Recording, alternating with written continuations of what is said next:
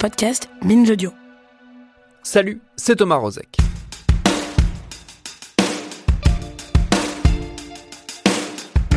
Ça a été l'attraction majeure de nos vies numériques tout au long des six premiers mois de 2023. L'intelligence artificielle, l'IA, qui a fait l'objet de toutes les attentions et de tous les fantasmes, d'aucuns criant à la mort de l'intelligence collective, de l'enseignement supérieur du journalisme avec les générateurs de texte type ChatGPT, et à la mort des illustrateurs, des photographes et des créateurs d'images avec les générateurs comme Midjourney ou DALL-E.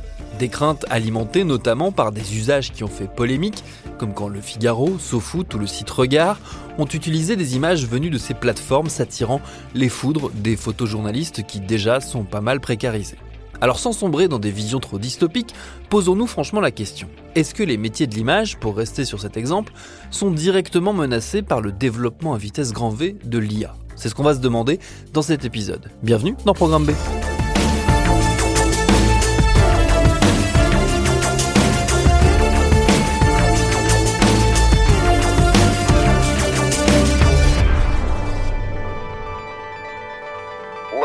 humans develop artificial intelligence, it would take off on its own and redesign itself at an ever increasing rate. Humans, who are limited by slow biological evolution, couldn't compete and would be superseded. Thank you very much, Professor Hawking.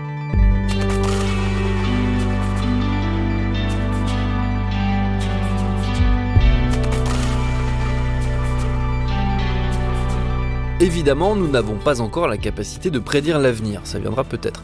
En attendant, allons poser la question de l'irruption de l'IA dans le secteur de la photo à quelqu'un dont le métier consiste justement à commander des dizaines et des dizaines de clichés chaque semaine. C'est Laurent Abadjian, directeur photo du magazine Télérama, 200 photos par numéro, plus de 10 000 photos par an, un interlocuteur de poids pour les photojournalistes donc, et un observateur très attentif aussi des bouleversements technologiques en cours.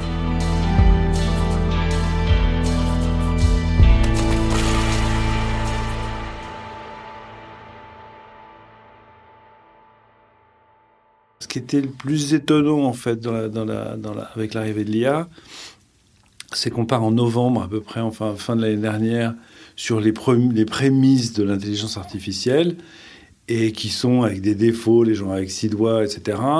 Et les progrès que l'IA a fait entre novembre et aujourd'hui, où le, autant au début on voyait qu'il n'y avait pas véritablement de doute sur les images et on reconnaissait l'image d'intelligence artificielle, autant aujourd'hui c'est beaucoup plus difficile. Maintenant, ça, à mon sens, ça ne tue pas le, le photojournalisme. Le photojournalisme, c'est quand même de témoigner avec des images de situations. Ce dont on a besoin, c'est de réel, c'est de transcription du réel, c'est de regard sur le réel. Et donc, ce qui est intéressant dans le photojournalisme, c'est plutôt d'envoyer des photographes qui ont un univers, qui ont un regard, qui ont une pertinence, et de, de nous transmettre leur vision du réel. C'est pas une vision exhaustive, c'est pas une vision objective, mais elle a le mérite d'être, de, de, répondre à un certain nombre de règles qui sont des règles de non-intervention sur le réel. Je ne remets pas en scène le réel tel que je voudrais qu'il soit, ce que va faire l'intelligence artificielle. Et c'est là où l'émotion est portée, c'est-à-dire que l'émotion d'une image, elle vient de la manière dont on rend compte d'une situation. Et la situation est elle-même porteuse d'émotion. On ne va pas l'inventer, sinon l'émotion est quand même perdue. Et donc l'intelligence artificielle a la différence, elle, d'un reporter qui va sur place et rend compte de ce qui se passe. L'intelligence artificielle euh, dit ce qui se passe avant que les choses ne se passent et qui, par ailleurs, ne se sont jamais passées. C'est-à-dire qu'on est vraiment dans une, dans une rhétorique, dans une écriture, qui est une écriture qui est proche plutôt de, de, de la propagande. C'est-à-dire, j'écris un discours et l'image sert ce discours, puisque l'image est construite à partir du discours. J'ai travaillé longtemps dans un quotidien, à Libération, et donc jamais je n'ai dit à un photographe ce que j'attendais comme image. Par exemple, il y avait, quand j'étais beaucoup plus jeune, dans les années 86, il y avait un mouvement contre la loi de Vaquet, qui était un mouvement donc d'étudiants, puisque c'était une réforme de, de, de, des études. Et donc le mouvement au début est très joyeux, très gai, très, très en mouvement, etc. Et donc les photographes chopent cette espèce d'énergie. Et puis, il y a un événement euh, qui, qui, va rompre cette, euh, cette légèreté, qui est la mort de Malik tué par des policiers. Euh. et donc, à partir de là, il y a une gravité qui s'installe. Et ces photographes qui faisaient des photos joyeuses captent la gravité qui s'installe dans les manifs. Donc ce qu'on leur demande, c'est de capter cette, ce réel, c'est d'être à l'écoute du réel, de pas construire à l'avance des images en se disant ah mais c'était joyeux, je veux encore que ce soit joyeux. Non, ça ne l'était plus et donc eux ils sont là pour capter le réel. Ça, ça fonctionne effectivement euh, vis-à-vis de l'IA. On va, on va dire cette, le photojournalisme a cet avantage sur le réel. Euh, là où la compétition est peut-être un peu plus rude, c'est sur tout ce qui va être des images d'illustration ou des photos d'illustration. Alors sur l'illustration c'est là où euh, l'intelligence artificielle est, peut-être la plus talentueuse pour faire des, pour faire des, faire des, images plus intéressantes, mais ça reste aussi des images moyennes. C'est-à-dire qu'en gros, si je veux illustrer, moi j'ai eu quand j'étais plus jeune un jour à illustrer un truc sur les cadres. Alors quand vous cherchez dans les banques d'images qui existent déjà par ailleurs les images de l'ECAD, c'est toujours un type en costume euh, ou une fille en tailleur. Ça correspond à l'image cliché qu'on a et que ces images banques trimballent et continuent à, développer. Et l'image artificielle va s'inspirer de ces images banques. Parce qu'en fait, l'intelligence artificielle, elle, elle va chercher les images. Elle les invente pas. Elle les, elle fait un conglomérat d'images et donc elle prend les images les plus clichés, les plus regardées ou les plus euh, donc les plus attendues sur un sujet. Et donc quand moi j'avais illustré ça, on fait une, enfin, un sujet avec donc des mecs avec des mallettes et le lendemain il y avait une manif de cartes, on couvre la manif de cartes. Ça n'avait rien à voir. C'était plus du tout les mêmes gens, ils s'étaient pas habillés pareil. On, s'est fait avoir parce qu'on est allé chercher là où les gens euh, nourrissent le cliché. C'est-à-dire qu'on est dans le, dans le, le plus petit dénominateur commun d'une image et d'un imaginaire. Donc en gros, quand on parle à un artiste, à un illustrateur, et quand on donne un sujet à un illustrateur ou un artiste, il y a un univers, il y a euh, un trait, il y a un dialogue possible entre celui qui va commander le dessin, entre le papier qu'il aura lu et, et le résultat final. Quand on le fait avec l'intelligence artificielle, on est dans l'image que le couillon moyen dont on peut faire partie a d'un sujet. Et donc, c'est pas quelque chose qui va enrichir un journal. Paramètres de sécurité. Franchise, nouveau paramétrage. 95%. Confirmé. D'autres ajustements? Oui, humour. 75%. Confirmé. Autodestruction dans H-10, 9. On va descendre à 60%. Confirmé, 60%. 0 plus 0 égale la tête à... C'est 55 que tu veux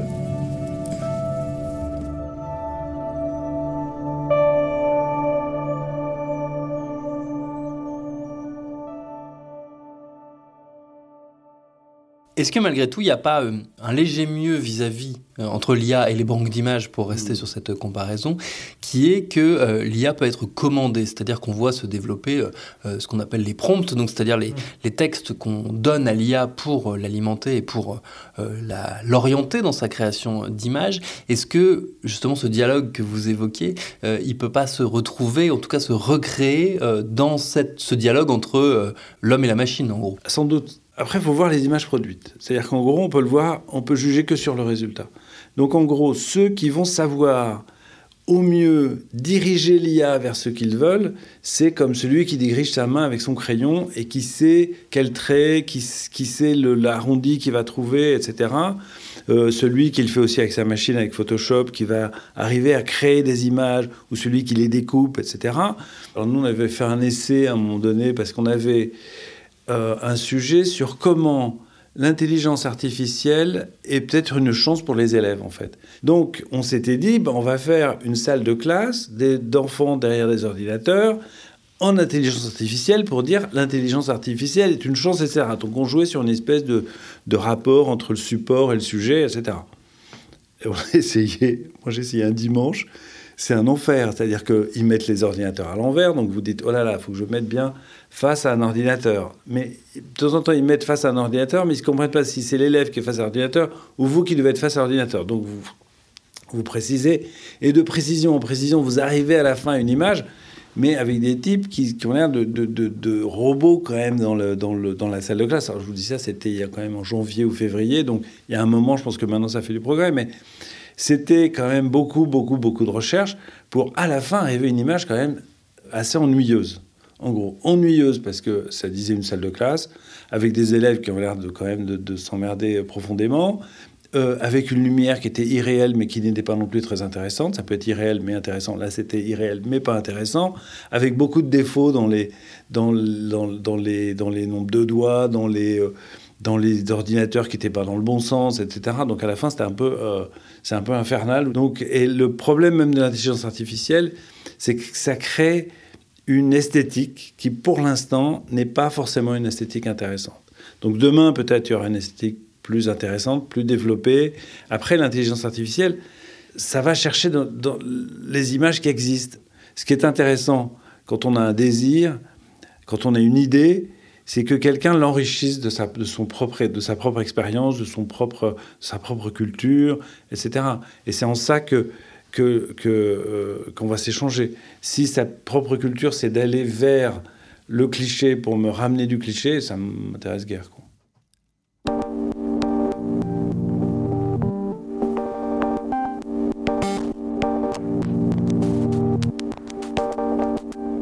Il y a une ombre au tableau qui est le fait que euh, le photojournalisme, l'illustration, ça coûte cher. Euh, C'est un budget important. Euh, la presse n'est pas forcément dans une situation financière extraordinaire. Est-ce que du coup le risque, ce n'est pas de voir ces IA aussi médiocres et peu imaginatives soient-elles s'imposer par le simple argument financier, le fait que bah, ça coûte vachement moins cher de taper un texte dans une machine que de commander des photos à un photographe? Ah, c'est un risque. Mais comme il y a eu beaucoup de risques, enfin, on, a, été confronté à beaucoup de risques. Tous ceux qui ont fait ce choix-là, de réduire les budgets photos, à la fin réduisent les budgets rédactionnels, à la fin réduisent la qualité de leur journal. Un journal, faut pas rêver, ça coûte cher à faire. Donc à un moment donné, le New York Times, quand il était en difficulté, ils se sont dit si on peut plus faire le journal tel qu'on le conçoit, ça sert à rien d'exister. On peut pas faire un sous New York Times, un New York Times euh, pour, euh, pour un actionnaire quelconque. Euh, on fait un New York Times parce que c'est une fonction sociale dans un paysage, dans la répartition des pouvoirs, c'est euh, important. Sinon, ça sert à rien. Donc, s'il y a des journaux qui vont faire des, papiers avec de l'intelligence artificielle, s'ils vont faire des photos avec de l'intelligence artificielle, ils vont faire un produit moyen. C'est-à-dire que vous n'allez rien, pas apprendre grand-chose, si ce n'est que ça va résumer des trucs, mais quel truc ça va aller chercher, et nous, on va mourir. Donc, du coup, à un moment donné, il faut aussi qu'on fasse en sorte qu'il y ait des lois qui nous protègent, qui protègent le droit d'auteur. C'est-à-dire que euh, il y a eu un problème quand même euh, au début quand même de l'intelligence artificielle, c'était dans des laboratoires. Donc les, gens qui faisaient ça sont allés voir Getty, ils ont dit voilà, écoutez, nous on voudrait, on fait de l'intelligence artificielle, à un moment donné, ça va vous servir aussi, donc on voudrait avoir accès à toutes vos bases. Getty a ouvert les bases, a dit bon allez-y, machin. Et ils ont rendu compte Getty en novembre, décembre, en janvier, que en fait les images qu'ils produisaient étaient générées par leurs images. C'était les, les, les, molécules, les, atomes qui composaient les images, c'était des atomes de Getty, etc. Donc ils ont dit, voilà, mais ça va pas du tout, il y a des droits d'auteur, nous on va mourir si vous continuez à faire ça. Donc on est dans, dans un moment de l'intelligence artificielle où euh, si le risque de l'intelligence artificielle, c'est de tuer les journaux, de tuer les photographes, de tuer les producteurs de contenu, etc., à un moment donné, il n'y aura plus de contenu non plus. Donc il y a besoin aussi de légiférer, de dire attention, oulala, les gars, euh, c'est pas si simple. Et donc nous, on a besoin de vivre et, euh, et vous avez besoin qu'on vive aussi. Parce que sinon, si on meurt, vous agréerez quoi comme contenu? Les, les, documents officiels de, la présidence de la République, tu vas dire, tu vas très vite t'emmerder quand même. Donc, euh, donc c'est un vrai débat, c'est une vraie évolution, c'est, c'est, important d'être attentif à ce qui se passe et de regarder euh, dans quelle direction on va et comment nous, on peut continuer à exister dans, euh, dans notre rôle, dans cette fonction de contre-pouvoir et de quatrième pouvoir. Quand vous voyez par exemple un, journal comme Le Figaro avoir recours à, alors ils ne l'ont fait qu'une fois du coup, euh, avoir recours à une illustration générée par intelligence artificielle en l'utilisant non pas pour, pour un papier sur l'intelligence artificielle, là c'était juste pour illustrer un papier, euh, comme ils auraient pu utiliser une banque d'images ou une commande à un illustrateur, ils avaient eu recours à une illustration générée par IA. Ça a suscité un tollé en interne, ils ont décidé d'arrêter de le faire et tout ça. Comment vous percevez ce genre de, de, décision ou de mouvement C'est une inquiétude, c'est une curiosité, c'est quoi? Les journaux sont faits par des humains. Donc, à un moment donné, dans la chaîne, il y en a un qui prend une initiative, personne ne s'en est rendu compte, et à l'arrivée, tu as un truc, et c'était arrivé au Figaro aussi une fois, il y avait un, portrait de Rachida Dati. Rachida Dati avait une énorme bague, et en fait, euh, ils avaient masqué la bague pour pas faire trop riche ou trop ceci ou trop bling bling. Ils avaient enlevé la bague. Le problème, c'est qu'il y avait d'autres photographes le même jour, le même, au même moment. Donc, euh, c'était bizarre des photos avec bague et des photos sans bague. C'était arrivé aussi une fois entre deux journaux anglais, entre je sais plus qui avait fait la faute. Il y avait un match de baseball ou de cricket, très, rien d'exceptionnel. De, et il y avait une photo avec un type en chaise roulante. il y en avait un des deux journaux sur la même photo qui avait viré le type en chaise roulante. Donc le problème, c'est qu'à un moment donné, c'est important euh, pour un journal d'être crédible. Si vous usez, vous abusez d'images d'intelligence artificielle, vous perdez de votre crédibilité parce que vous, vous êtes là quand même. ce qui est important, c'est d'être le au plus proche de la vérité. L'intelligence artificielle n'est pas au plus proche de la vérité. Elle est au plus proche de la manière dont on voudrait que la vérité soit. Donc du coup, c'est une grosse différence. Donc du coup, ça risque de décrédibiliser votre titre. Et un titre qui perd de la crédibilité, c'est très rapide de la perdre et c'est très compliqué de, de, la, de la reconquérir. Il faut toujours se méfier quand une image, quand un texte correspond à l'image que vous avez du réel, il faut toujours quand même garder une distance en disant mais comment ça s'est passé, c'était quoi sur le réel, interroger le journaliste qui l'a fait, interroger le photographe qui l'a fait. Donc le lire aussi au regard avec un regard assez critique et assez analytique. Et donc, euh, le danger des, images d'intelligence artificielle, c'est que il est, possible que des gens se, se, fassent avoir ou n'aient pas conscience ou n'aient pas réfléchi en se disant bah, Attends, c'est une image, voilà, elle est formidable, elle correspond exactement au sujet, et que là, vous vous dites Bon, bah, d'accord, on laisse passer. Donc non, il faut jamais laisser passer. Non, il faut être rigoureux. Non, on transforme pas une photo du réel parce que ça nous arrangerait quand même qu'elle soit plus comme ça ou plus comme ça. Voilà, il faut faire avec les défauts du monde et avec les défauts de ceux qui ont à rendre compte du monde. Et surtout, il faut qu'on soit très attentif à, quand on publie une photo d'intelligence artificielle ou générée par l'intelligence artificielle, à le signaler. Tout de suite, il faut que le lecteur puisse vérifier, savoir est-ce que c'était vrai, est-ce que c'était pas vrai. Je me souviens quand il y a eu cette photo des, CRS devant le Conseil constitutionnel, tout le monde a dit c'est une image d'intelligence artificielle. Or, ça ne l'était pas.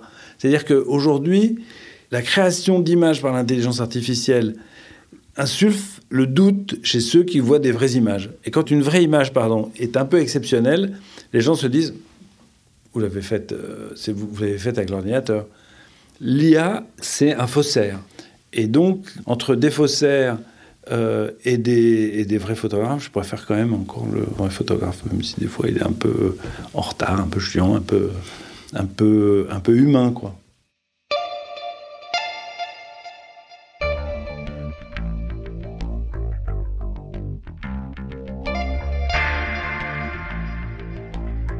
Merci à Laurent Abadjian pour ses réponses. Programme B, c'est un podcast de Binge Audio préparé par Charlotte Bex, réalisé par Paul Berthiaud. Tous nos épisodes, les anciens comme les nouveaux, sont à retrouver sur toutes les plateformes de podcast. Cherchez-nous sur Internet si vous voulez nous parler et à très vite pour un nouvel épisode.